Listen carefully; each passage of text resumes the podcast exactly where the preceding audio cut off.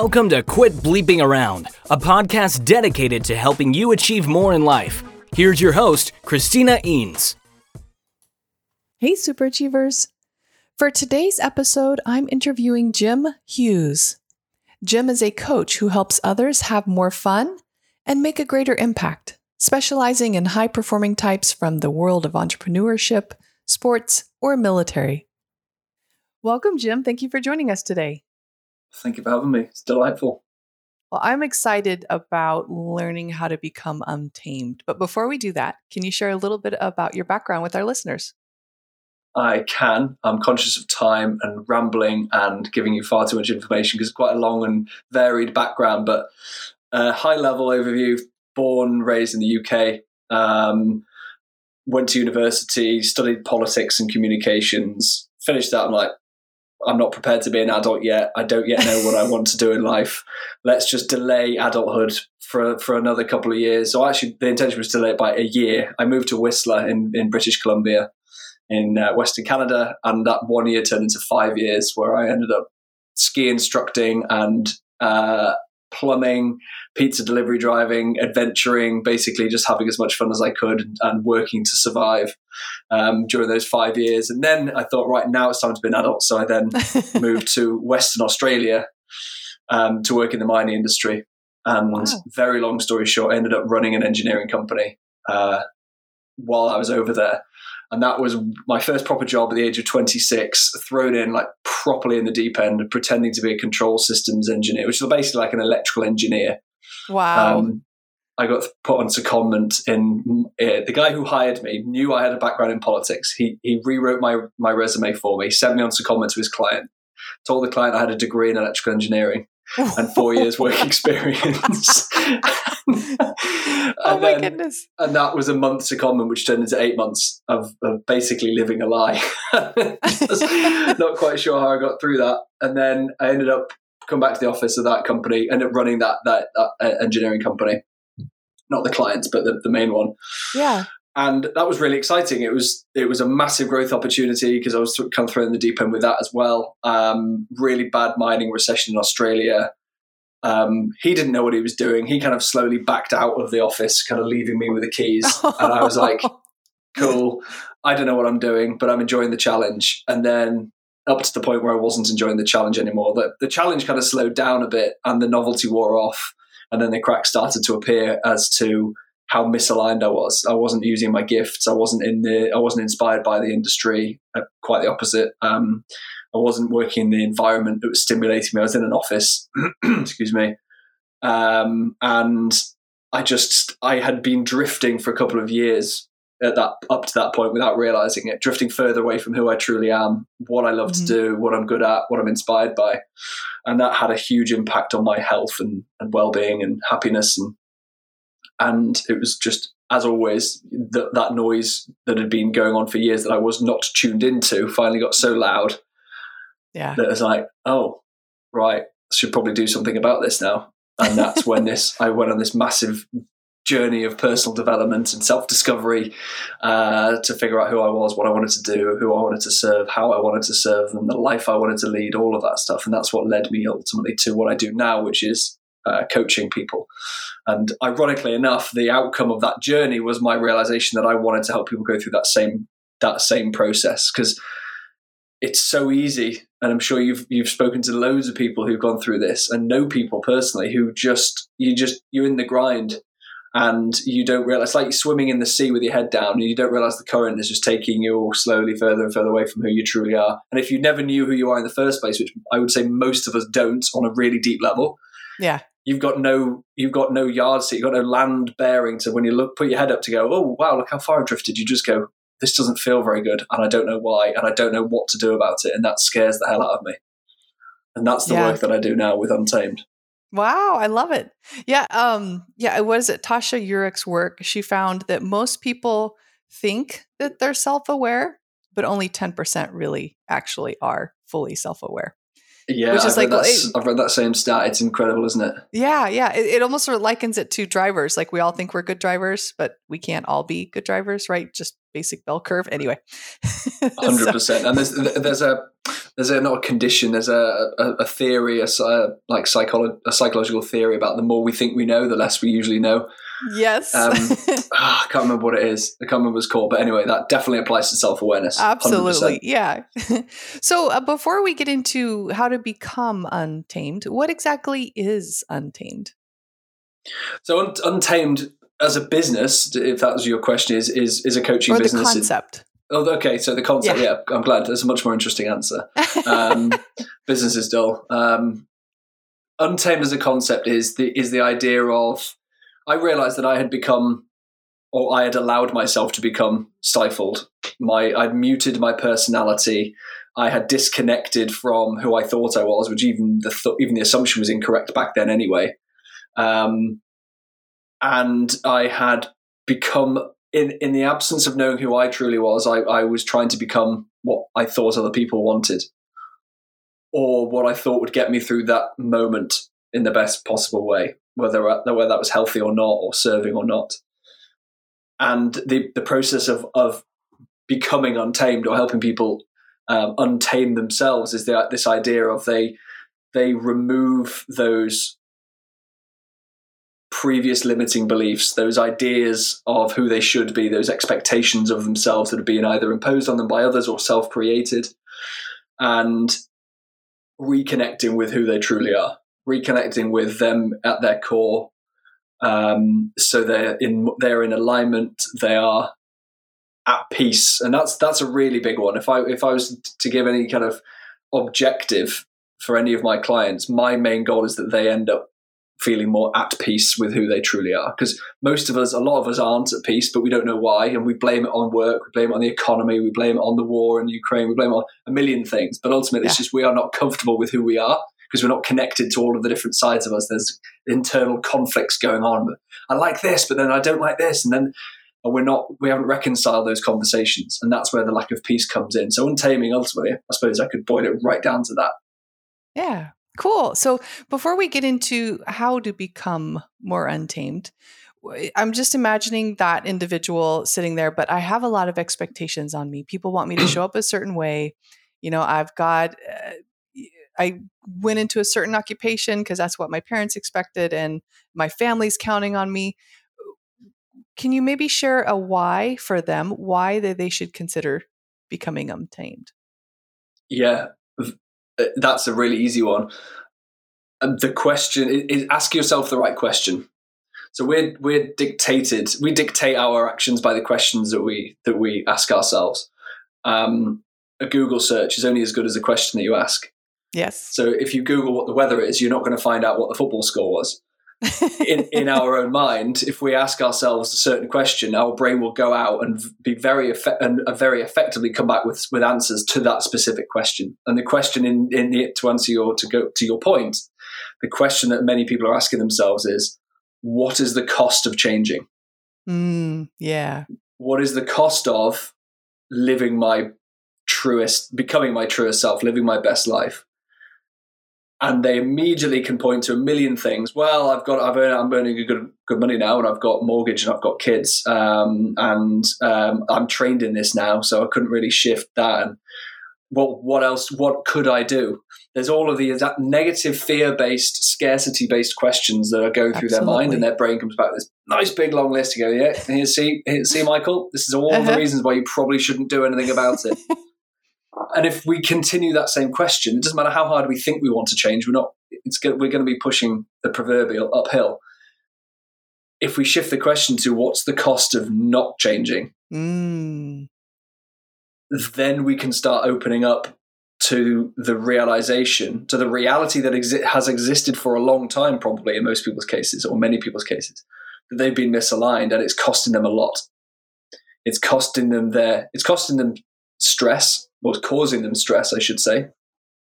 And not often it's not the kind of stress you can point to and go, oh, I feel so stressed. It's the undercurrent, it's that "ee," like little noise, that little nagging thing that just takes so much Little energy. all mosquito the around your ear. like Yeah. the little mosquito in your ear. Um, it's your relationships. It, you know, when we are misaligned and we're not living our, our truest self, and we know it subconsciously, but we don't know it consciously. We start to show up in, our, in a lower quality version of ourselves. We start to react from a place of anger and fear because we feel insignificant, we feel uncertain, we feel that we're not connected, and we try yeah. and meet those needs in unhealthy ways. It'll, and that obviously has a huge knock on to our health um, oh, and yeah. our performance. I mean, there's there's nothing that it there's no part of our life it, that it couldn't permeate, but we yeah, have to be open to that. Oh, absolutely. Yeah, I notice uh, uh, most people won't change until there's pain involved, right? They hit some sort of pain 100%. point.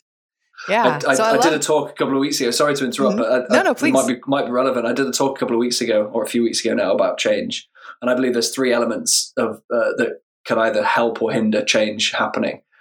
Number one is we have to quantify the cost of the status quo. So if we're if we think that we're everything is okay at this moment, we're we're not inspired to change, especially if that change is scary. Yeah. The second thing we have to do is we have to fall in love with what the possibility of the new thing might be. So if we don't have it, if if we know we're having a crap time, but then we have no idea what an alternative could look like, we're not going to move because there's no certainty there. There's no there's no path that we can see ahead. So we have to really quantify the cost of the status quo. We have to fall in love with a new thing. We have to visualize it. And then the third element is we have to become aware of and overcome our resistances. And if you think of a pipe, you've got one, the, the first step is the energy pushing through the pipe. The second step is the energy being pulled from the other end of the pipe, and the resistances are squeezing down on that pipe. So the more, the greater the resistances are, the more the disparity needs to be between the push and the pull that make sense? Yeah, totally.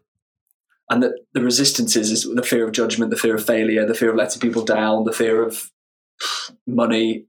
Insert the blank. There's millions of them. Absolutely. Yeah. Wow. Okay. So let's say people realize the cost of, I love that. What's the cost of not changing? Is too great. So they need to change. So, how do we become untamed? It's a journey and i don't it's not a destination. Uh, it, obviously i'm still going through it myself and will do are, yeah. will do forever. And that's why it's really important to enjoy the journey because that's what it is. Um, the first there's I, I suppose there's probably there's probably elements or characteristics maybe or behaviors or traits that you need to be to go along that journey. So I'm not going to. I wouldn't say there's a five step process to becoming untamed because that's just not true.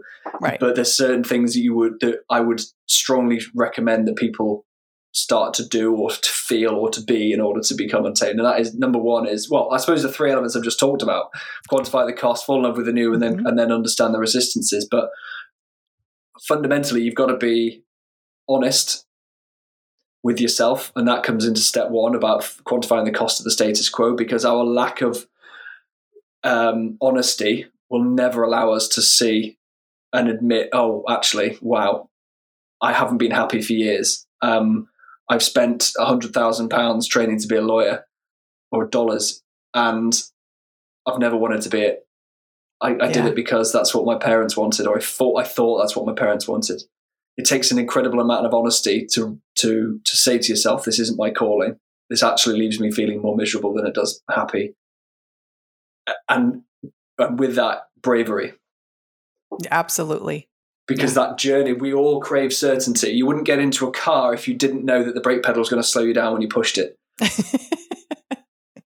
we crave certainty on different levels. That's an obvious, easy example that we may not have even related to, but in our life, if we don't have an idea of where we may go or how we may get there or who we may become and the risks associated with that we're not going to move. So that's where the bravery comes in. You've got to kind of lean into it. And some people have a high tolerance for risk and some people have a low tolerance for risk.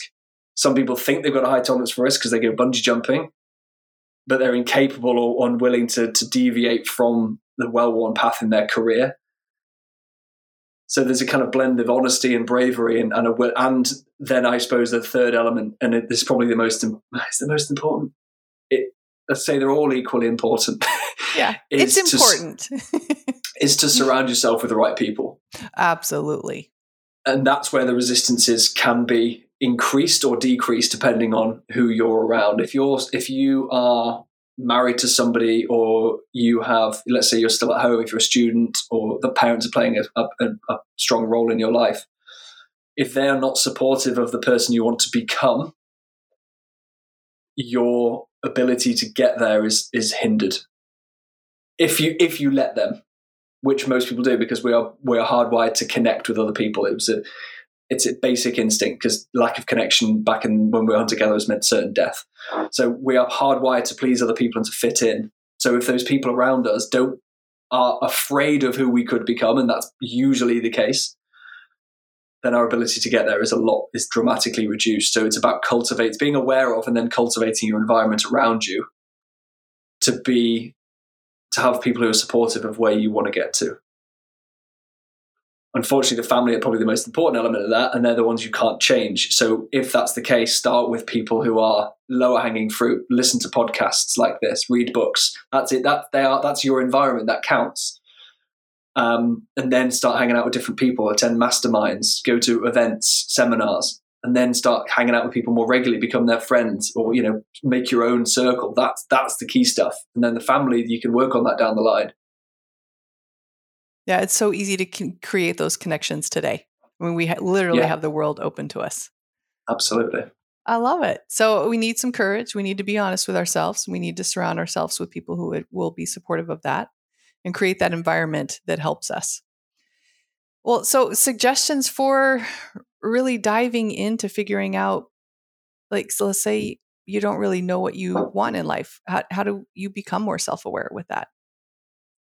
There's a there's one thing I always suggest is a really it's a really good starting point, and it's it it it's quite good low hanging fruit. And you can make gains quite quickly with it, and that's this idea of um, tapping into your flow state. Mm. So I don't know if you're familiar with them. I'm sure you are, and lots of people yes. might know them as as other things, whether it's being in the zone. But this idea of being in flow has been around for fifty odd years, and it's that moment in time when you're completely consumed by like a task or an activity uh, you're you're not in your head. You're just following your instincts. You're challenged just to the right amount that it's stimulating, not too much that it's frustrating, not too little that it's boring. Ultimately, you succeed in that thing, and you have more energy. I believe you have you have more energy at the end of that thing than you did at the beginning.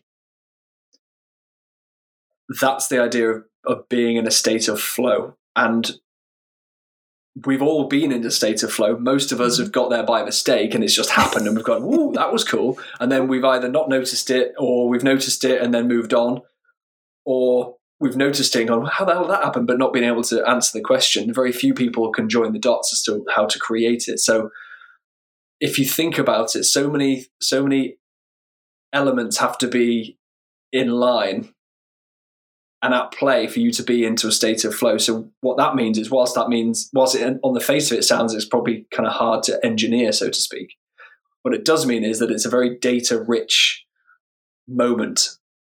So if you can look back, and Steve Jobs talked about connecting the dots, looking backwards versus looking forwards, and the the the, the, the importance of doing that, or the ability to do that if you can find three to five, I, I, say three to five, you can find ten brilliant. If you can only find one, that's a good start. But three to five is good is a good starting point because it gives you a you can start to build a picture.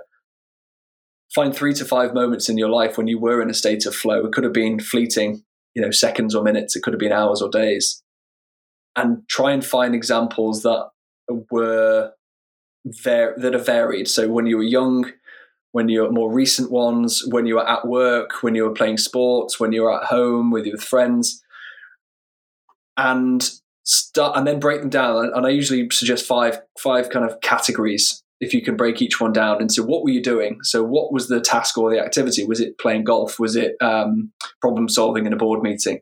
Was it being the the supporter for a friend who was who was upset? Um, what was your role in that? Were you the the peacekeeper? Were you the ideas person? Were you the um, were you the um, sudden mind blank. It doesn't matter. Insert your own. There's millions of there's millions of roles that you could play. The, yeah. yeah. the analyzer exactly. the people, the connector, bringing people together.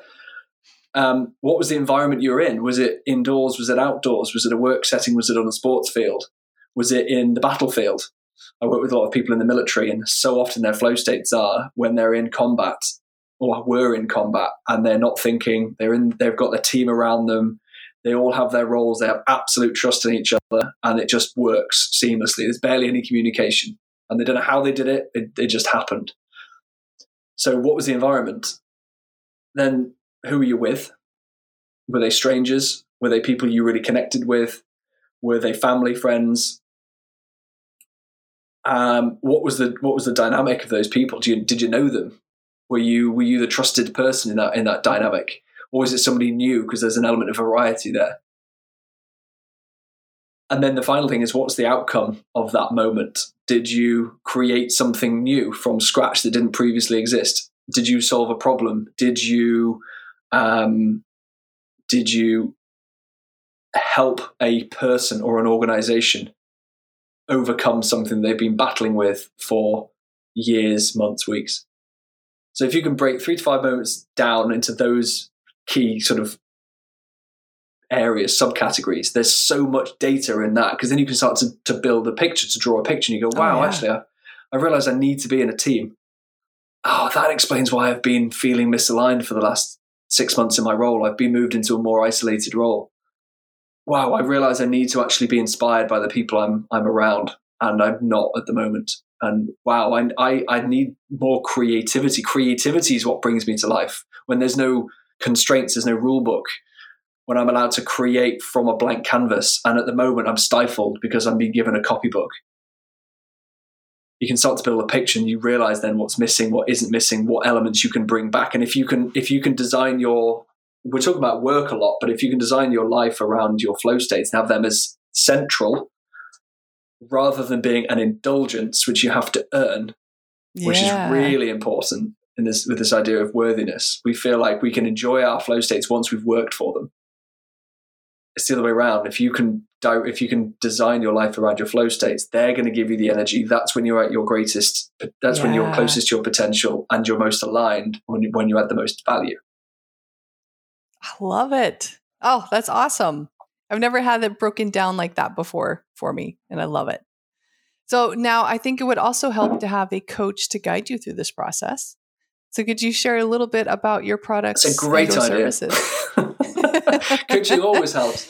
Um, yeah, but to touch on that, you know, joking aside, have, having somebody to check in on this journey with you because you're going to have voices that are going to be, if you're going to go through this journey, whoever's listening or watching, um, there's going to be voices you're going to, oh yeah, I'm, I'm really keen on, on finding my true path. I'm really keen on becoming untamed. And then sometimes it's the first hurdle we go, no, no, not doing that. That's scary. Yep. And then one person shoots you down and then you you know the, the path of least resistance is taken again so having a coach or a friend or somebody there as a bit of a rock to hold the space for you to go through that journey with maybe you can do it together i think is so valuable as long as you connect and trust each other um, in terms of how i do that i work with people typically one-on-one um, on a usually on a three month uh, period for the first for the first um, engagement i think there's so much to be said about putting time into this, committing to yes. it because it's not an overnight thing.